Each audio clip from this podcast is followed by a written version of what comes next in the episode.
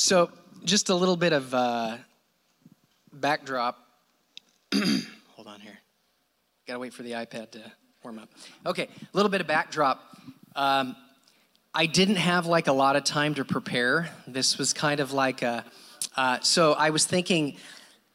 I was thinking when I was asked to preach. I thought I don't know if I have anything, and then all of a sudden, uh, in the back of my head, I heard the Holy Spirit tell me.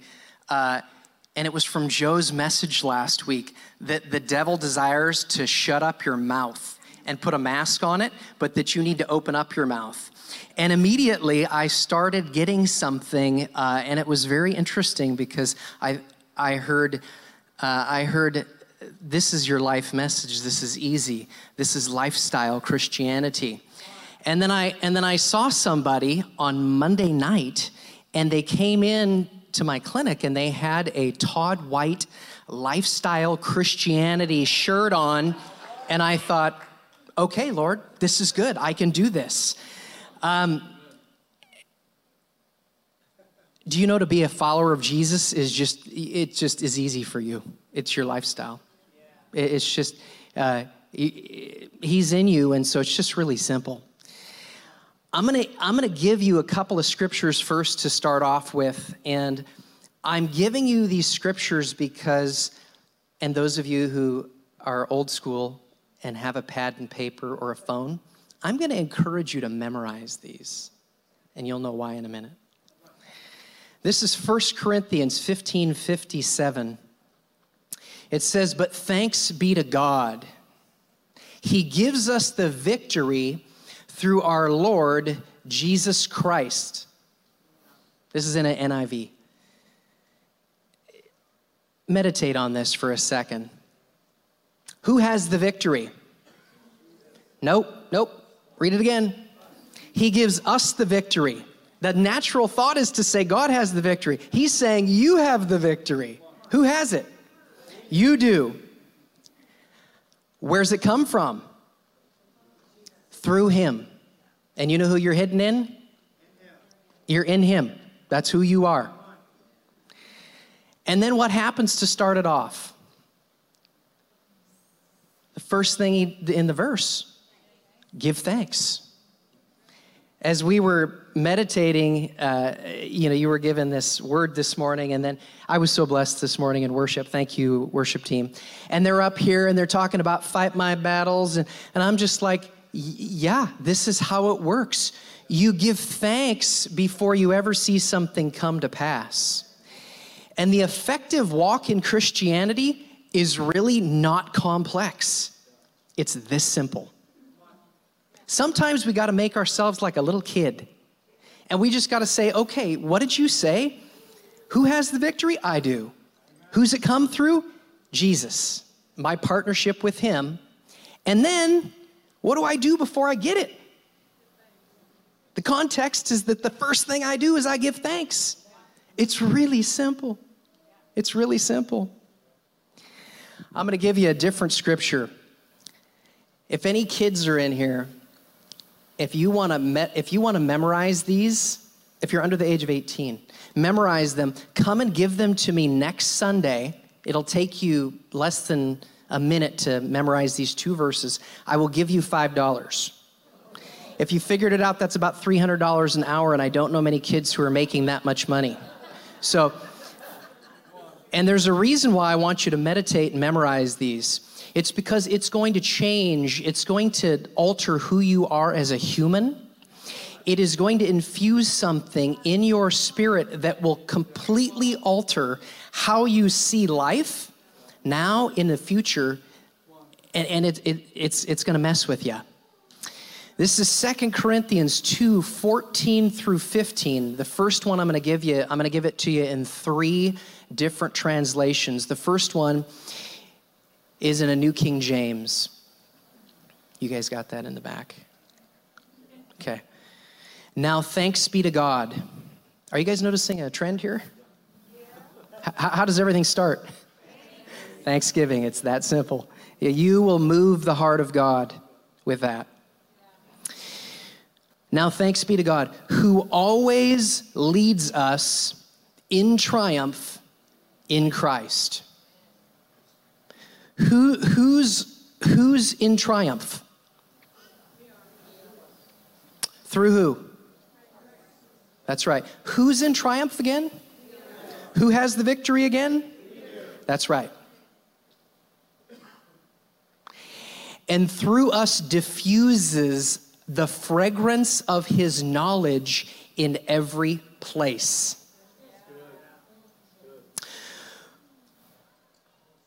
For we are to God the fragrance of Christ among those who are being saved and those who are perishing. Right now, you are the fragrance of Christ to those who are going to say yes to him and even those who may choose to say no. I'd say that's a pretty important fragrance. Here's the same verse, verse in a New International. This is 2 Corinthians 2 14 through 15. But thanks be to God who always leads us as captives in Christ's triumphal procession and uses us to spread the aroma of the knowledge of Him everywhere. So it's saying that He's leading you as captives in a triumphal procession. This would be like a wedding party. It would be like when the Seahawks won the Super Bowl and they and they and they the parade, the motor coach goes through the city. It would be like when an army comes back from battle. And the army and every person in the village, they throw a massive party because there's a triumphal procession. And that's what he says happens when you have the victory, when you're triumphing through him. It goes on to say in that same verse, For we are to God the pleasing aroma of Christ among those who are being saved and those who are perishing. You're a pleasing aroma. Did you know that? You're a pleasing aroma. One more version of this. This is in the American Standard. I'm going somewhere with this. You don't know where yet, but it's going to be good. I've got to set a foundation because I think that the Lord, as you were talking about a battle, we're in a battle right now. Do you know that we are in a battle? If you don't know you're in a battle, um, somebody needs to come tap you a little bit and say, hey, wake up, there's a battle going on. And guess what? Um, those who are sitting on the sidelines, defeated, are not participating in the victory. And the Lord has called you to be a victorious one, an overcoming one, a uh, triumphing in a procession that where you're in the parade with him and he's leading it, but as you get the victory, he gets the victory. And this is going on societally right now. In the heart of the ones who are perishing and those that believe. But it has bigger implications. This is uh, two, 2 Corinthians, same verse, American Standard, if you guys could get it up in the back. But thanks be to God who always leadeth us, and this is like King James, so please forgive me, I really don't like it, but I want you to get the context of this.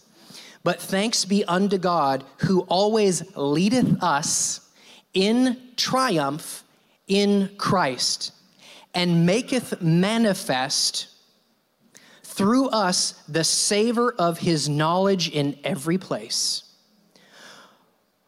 Yeah. For we are a sweet savor of Christ unto God in them that are saved and in them that perish take a little context here and note these words savor, aroma, fragrance, incense.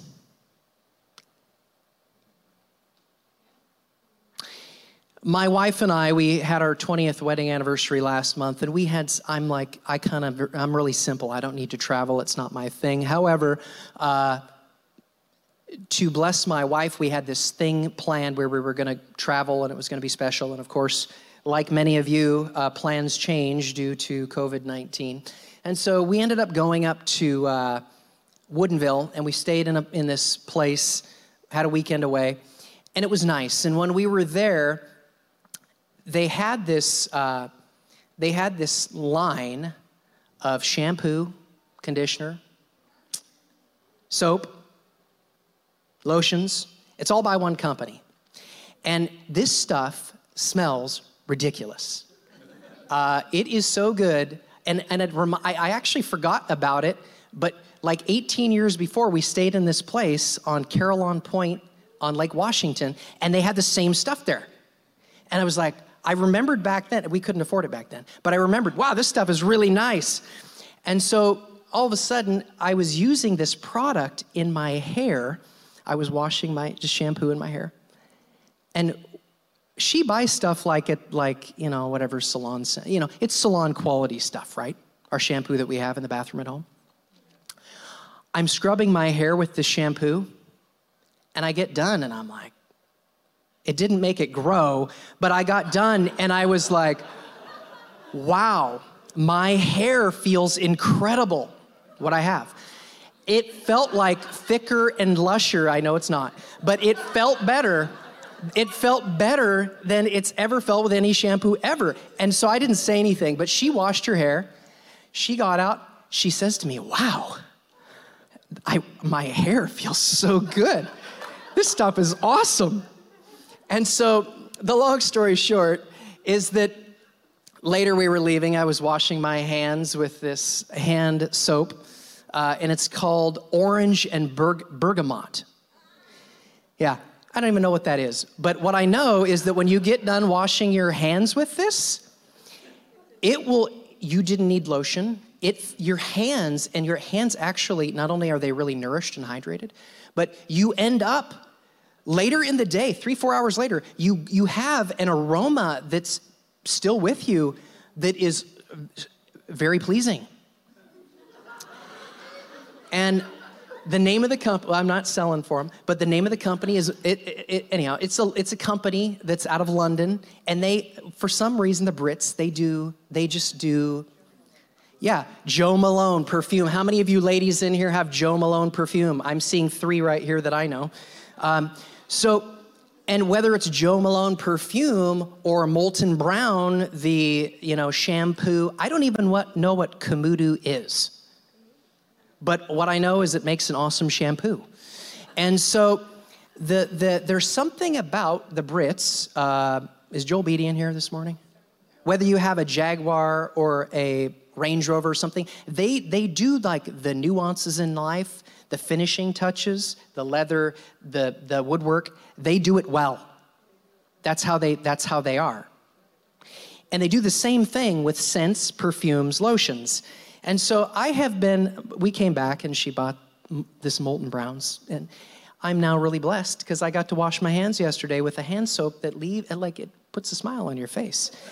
And, and so why am I sharing this with you?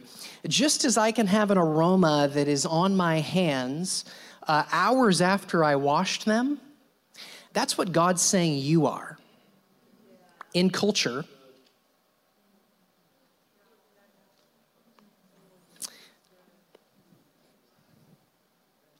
It's a permeating thing.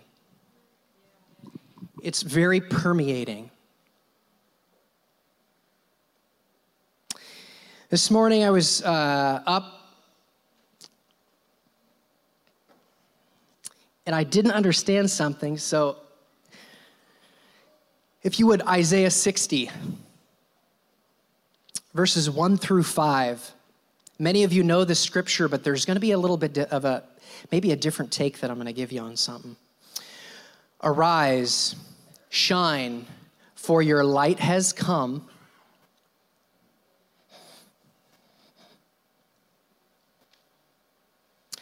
And the glory of the Lord rises on you.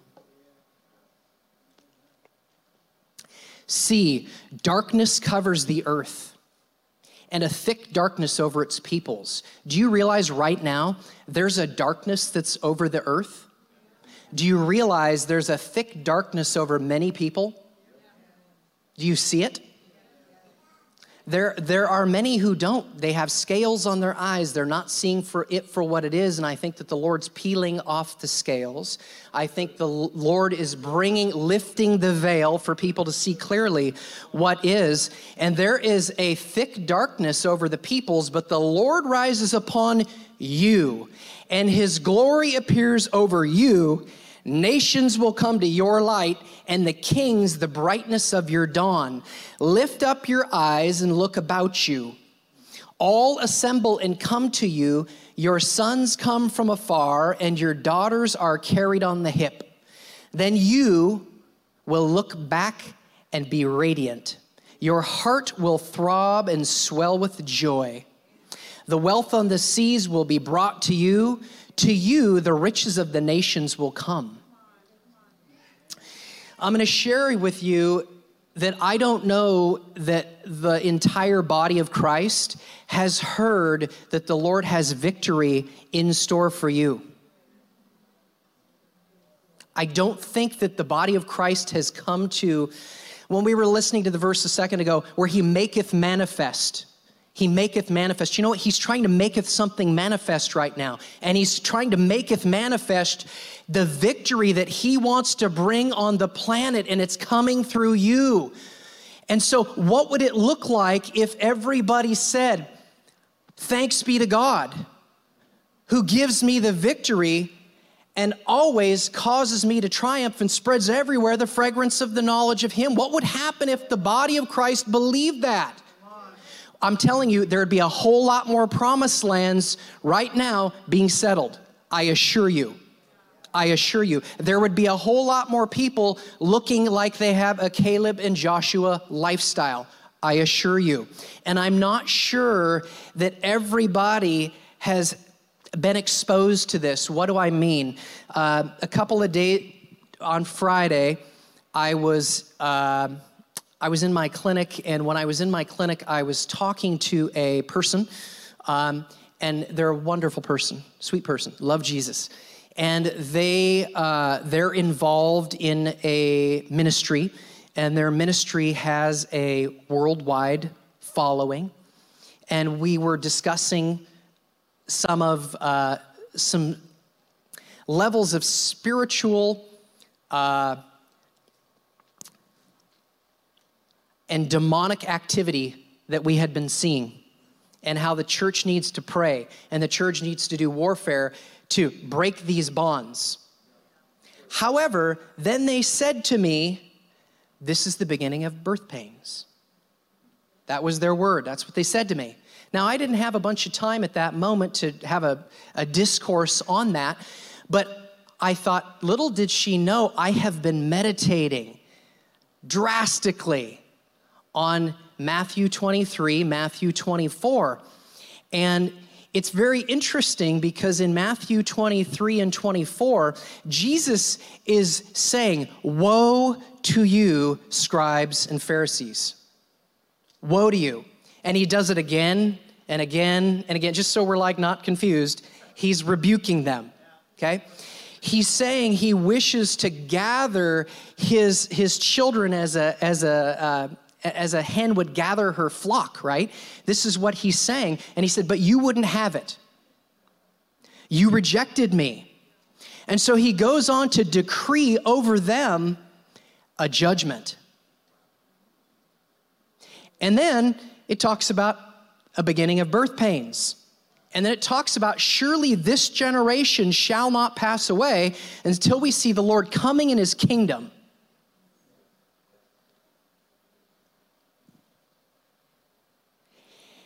And here's the challenge Jesus was speaking to a group of Pharisees and Sadducees and his disciples at the time, and he's saying, Surely this generation shall not pass away.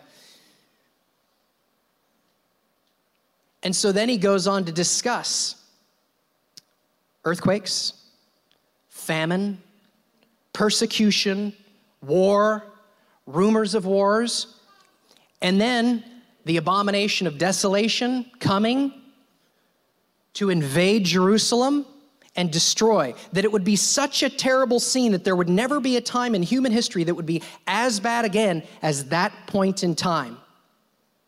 And, and we people today are using the term the Great Tribulation. It's just referred to as the tribulation. And it was not actually something that's coming up, it's actually something that already was.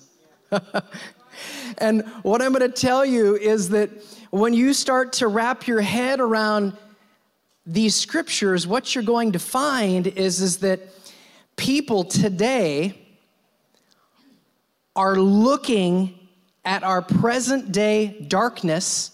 Is there a thick cloud of darkness that exists right now? Oh, absolutely. You are, uh, you are dissuaded if you do not see that. There is a thick cloud. There is a demonic strategy going on right now on a multitude of fronts across the globe and across America period. But you know what? That demonic strategy is really pathetic. Joe, you just mentioned uh, they were counting the spoils of victory a little bit too soon. Because guess what? You have the victory.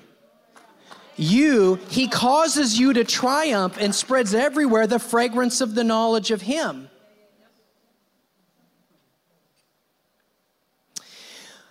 It's interesting.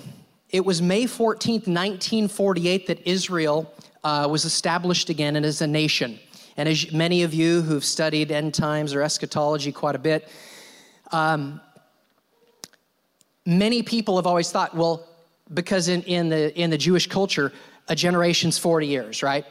So that's why you had people telling of the fact that it was going to be the end of the world in 1988, and then we it didn't happen. So they changed the date, and then changed the date, and changed the date, and, and here we are over 30 years later. Do you know we're still here? we're still here. And I find it interesting. When I say interesting, I think this is you if you don't think this is the Holy Spirit, you can call it Craig's opinion. But I'm going to tell you that if you look at America and if you look at a thick darkness coming over the land and a move away from a Judeo Christian uh, healthy society, when has that happened?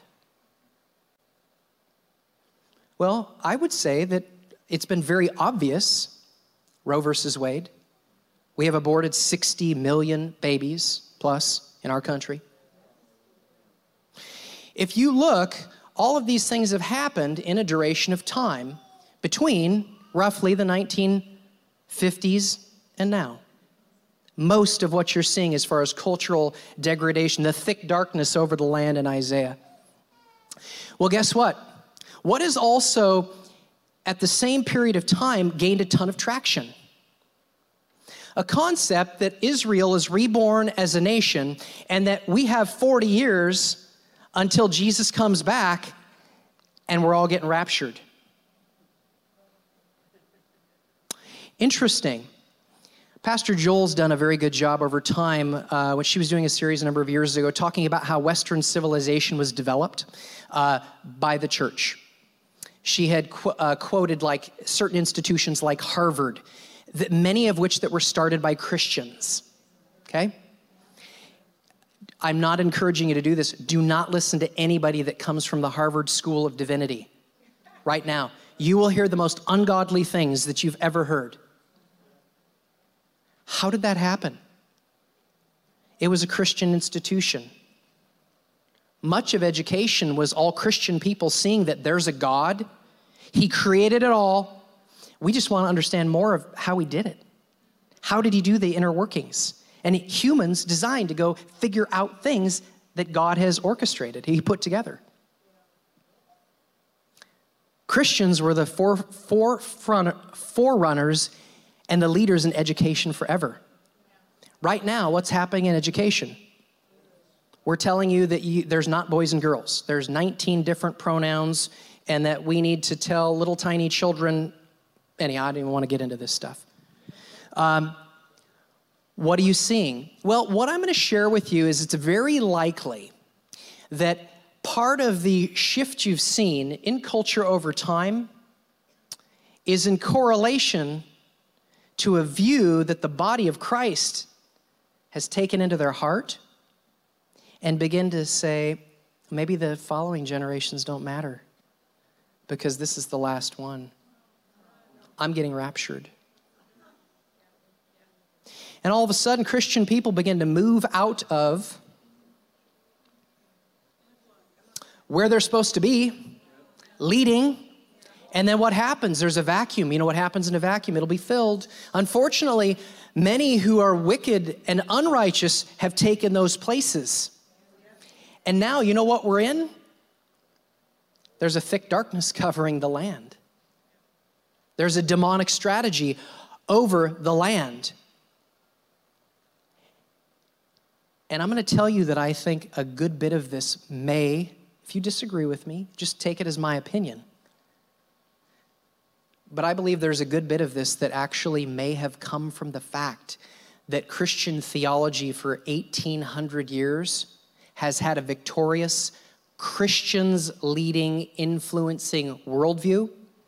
And now we adopted, in a short period of time, a Jesus rapture me worldview. And I think what we're looking at is due to a word that I'm going to give you called abdicate. It's a verb. I'm going to give you a definition of it. Number one, there's two definitions fail to fulfill or undertake a responsibility or duty, to abdicate. Okay? Fail to fulfill or undertake a responsibility or duty. Two, here's a different definition to renounce one's throne. To renounce one's throne, as in an emperor.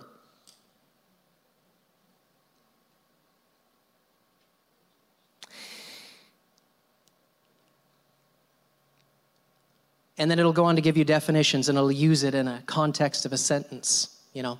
Uh, Kaiser Wilhelm uh, abdicated his throne in 1918 in Germany. What happened in the 1930s and 40s in Germany? Did a madman, a fascist, a crazy guy take power of a country? Did he try and take over the whole world? Did he murder six million Jewish people? He should, sure did. I wonder how many things have happened because there was a throne that was designed for the Christ follower to sit in. And the Christ follower didn't get it and they were they were in a mindset of jesus come get me out of here. And what happened is a bunch of really bad stuff occurred because there was a seat they were supposed to sit in and that seat wasn't occupied. It was abdicated. Now i'm not saying this is on you or me. I didn't exist in 1948 i didn't come around until the 70s so I'm not saying this is like all my fault or all your fault. I'm suggesting that I think that there's a cultural shift that has happened, and it's secondary to the word abdicate. It would be one not on the throne they're designed to be on.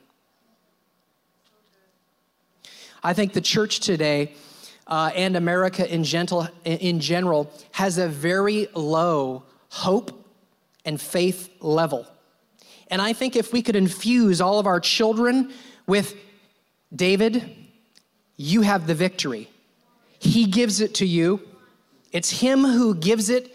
It's you're in Him and you have it, and you're giving thanks to Him for it. And He always leads you in triumph. A next generation of people rising up and getting this in their spirit will bring about transformation. But we got to wake up as the body of Christ and we got to say, uh uh-uh, uh, no, we're going to push back. No, no, no, no, no. We will not accept the status quo and we're going back to take what's rightfully ours. And I'm going to tell you if you think that If you think that going back and taking your throne is not going to involve some persecution and a fight, you better wake up. You better get prepared for battle because we need to fight our battles. And I'm telling you, you're going to be in one when we go to take it back. Because if you're not getting raptured up, guess what? We need to be shifting and changing what's going on in culture right now, and it's you who are called to it. It's all of you children. It's you.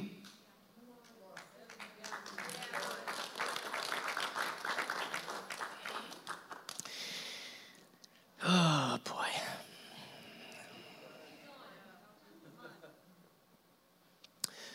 That was the starting point, and I'm running out of time. That was the not super encouraging part. And I'm not saying it's your fault, I'm saying it's where we're at. Almost everything that happens in life happens through a pattern of replication. Almost everything. Do you know that? Who has the best pattern? God does. What's the pattern worth replicating? God's pattern. What are you? You're His workmanship, created in Christ to do works that have been prepared in advance.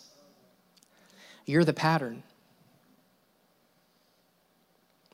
Almost everything that occurs does so by replication for both the good and the bad both good and bad. Those of you who've done Recover Life, what's most of Recover Life about? No, it's breaking patterns that hinder and bind, correct? Do you know there's patterns of replication that hinder and bind, and then there's patterns of replication that are God's patterns that are worthy to be replicated and modeled and patterned?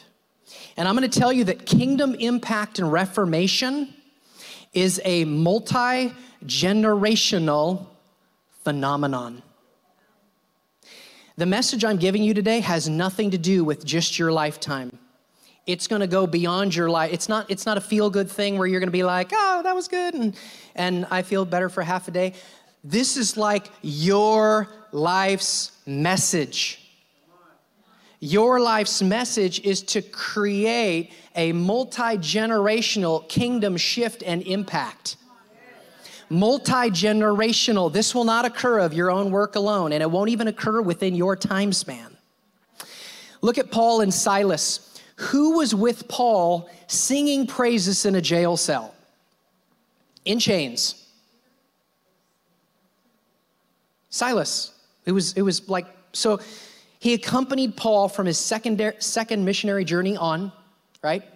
He functioned as kind of a secretary and writer uh, for Paul, later co authored 1 Peter 1 or 1 Peter. Um, in Berea, so that, you know, where the people were commended for searching the scriptures daily to see if what Paul preached to them was the truth of God, right? In Berea, the Bereans. Um, Silas and Timothy actually stayed there when Paul left. Why did Silas and Timothy stay there? To train up the believers so that the church would know how to function. Do you know that's why they stayed?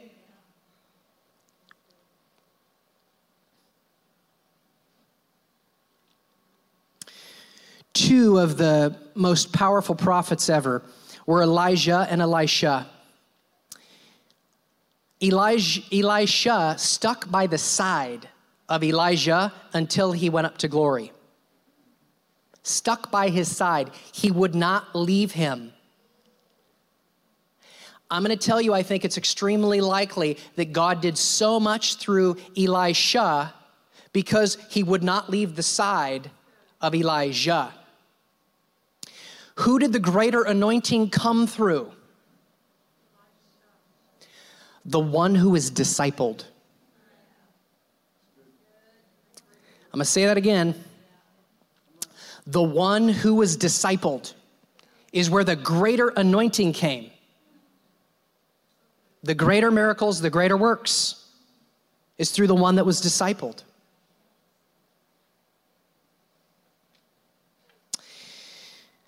I'll tell you a funny story.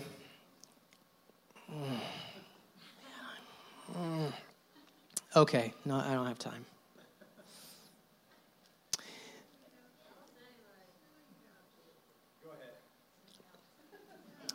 Let me, let me give you two words. This is the word dis, the dictionary. This is the word disciple.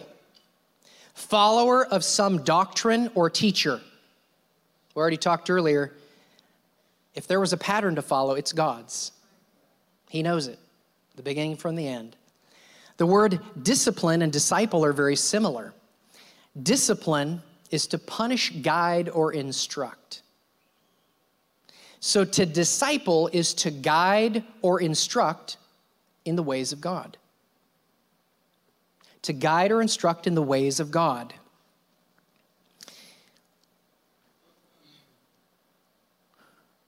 I have a bunch of stories that I wanted to tell that are not going to happen. But I'm going to tell you, uh, I will tell you that I've had the, just in personal, uh, I do a certain thing, and I don't have any time to explain it, but uh, in that thing, I, I, I wanted to become good at it. And 20 years ago, I went and picked the top person, top person in the world doing something, and I said, mentor me. I want you to mentor me. And it was in a non Christian related area. And this person ended up mentoring me. And what happened is over time, uh, I developed some skill sets that other people didn't have. And eventually, the person who mentored me looked at me and said, You're the one to carry this on. I've carried it for this many years, and now you're the one. And he mentored me. He's not even a believer, and he understands this. He gets this principle. I wonder how many in the body of Christ fully understand this a week and a half ago i was up at 2.30 in the morning and at about 3.10 I, my son was up. I looked at him.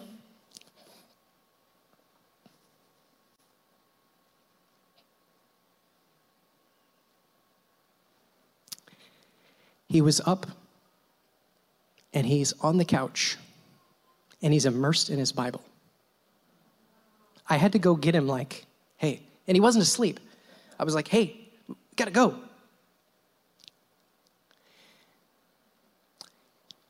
There's a generation of people that you have been called to mentor, to disciple. If at 12 years of age, you could put yourself in a posture where the Spirit of God is just constantly speaking to you, oh my gosh, what could you accomplish at 30 or 40 or 50?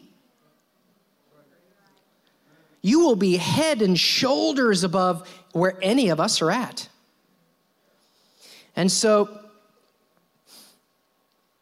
a couple of questions that I have for you.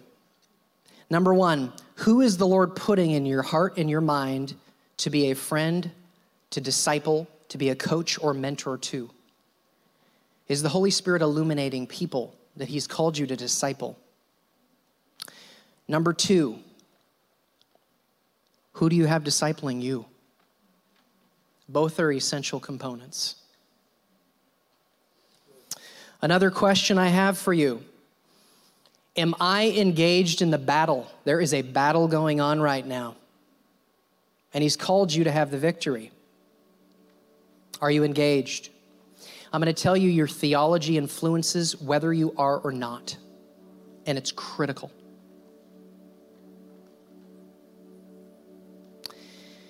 Another question for you Is my life's endeavor to create a legacy of righteousness and kingdom growth wherever my giftings lie?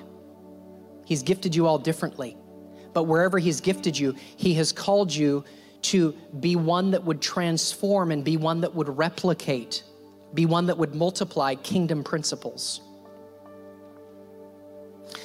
I believe it's time for the people of God to get back into their rightful, God ordained position of leading. And that's you. Right now, in this chair, those of you that are online, it's you. He's called you to be the light unto the nations.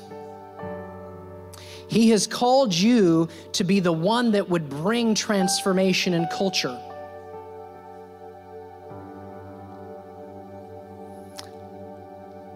Two brief scriptures. This is Proverbs 28 12. When the righteous triumph, who's supposed to be triumphing? When? Always. Always triumphing. When the righteous triumph, there is great elation. But when the wicked rise to power, people go into hiding, like being locked up in your house.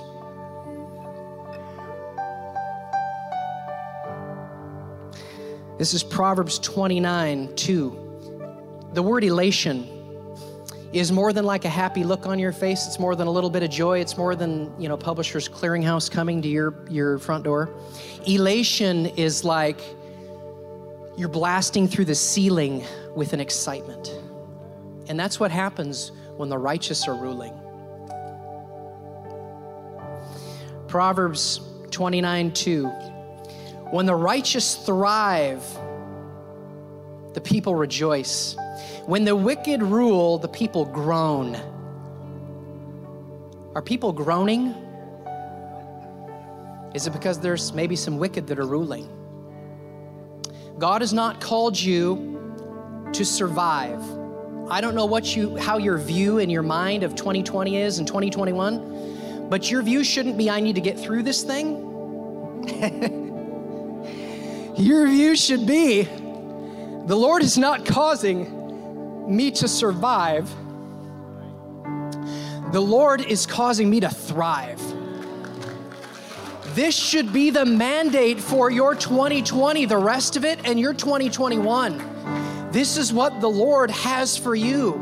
Because when you're thriving, the people are rejoicing and they're not groaning, they're not locked up and in hiding.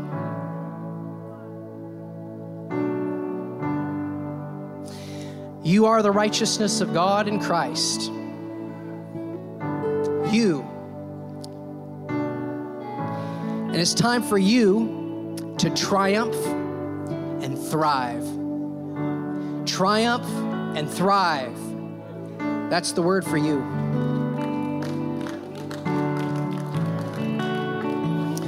Lord Jesus, I'm just going to finish this out in a little bit of prayer as they show us how to fight our battle. Lord, I just lift up an overcoming message of victory, message of faith, message of the church is the overcoming ones that are dispossessing the wicked from the land. And as the wicked are, are dispossessed, the people of God are rejoicing. The people of God the people of God and even the people who don't know God, who are in the land, that those people would have an elation, an elation in their spirit because they're happy to have you leading because you conduct your ways in the ways of the Lord. You have love and joy and peace and patience and kindness and gentleness and faithfulness and self control. These are the hallmarks of your life. This is just all you are. It's all you know to do. Oh, thank you, Sandy. Oh, I need help when I'm up here. I get sidetracked.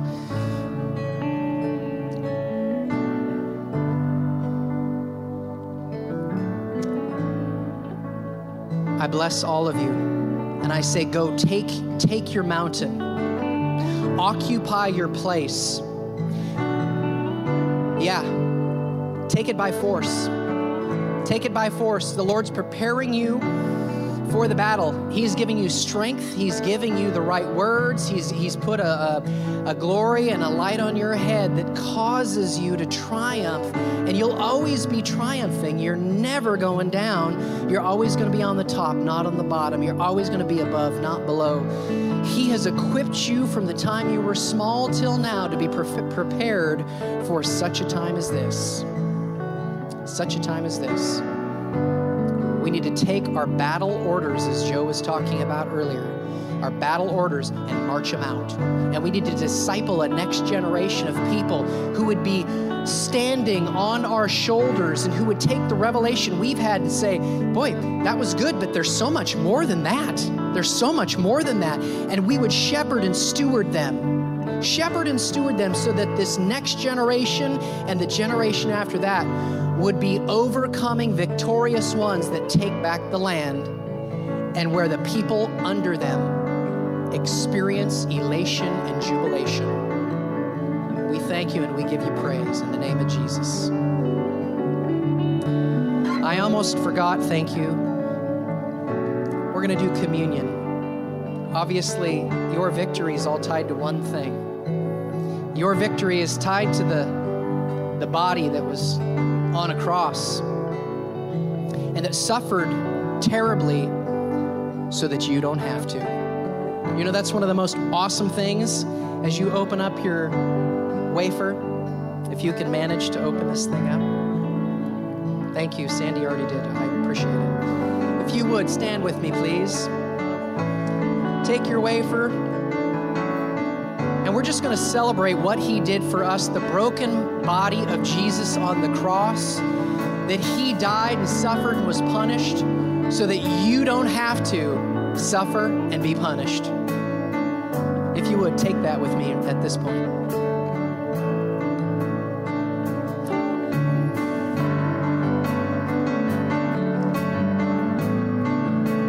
If you would, grab your juice. Lord, we thank you that the blood of the Lamb has cleansed us from all unrighteousness, and that the body and the blood are what give us the victory. And it's what infuses power from on high into our mortal bodies that the people of God take on their champion role and identity to overcome the principalities and powers of darkness and to rule and reign as kings of the Most High. And we give you praise for your blood. Take it with me.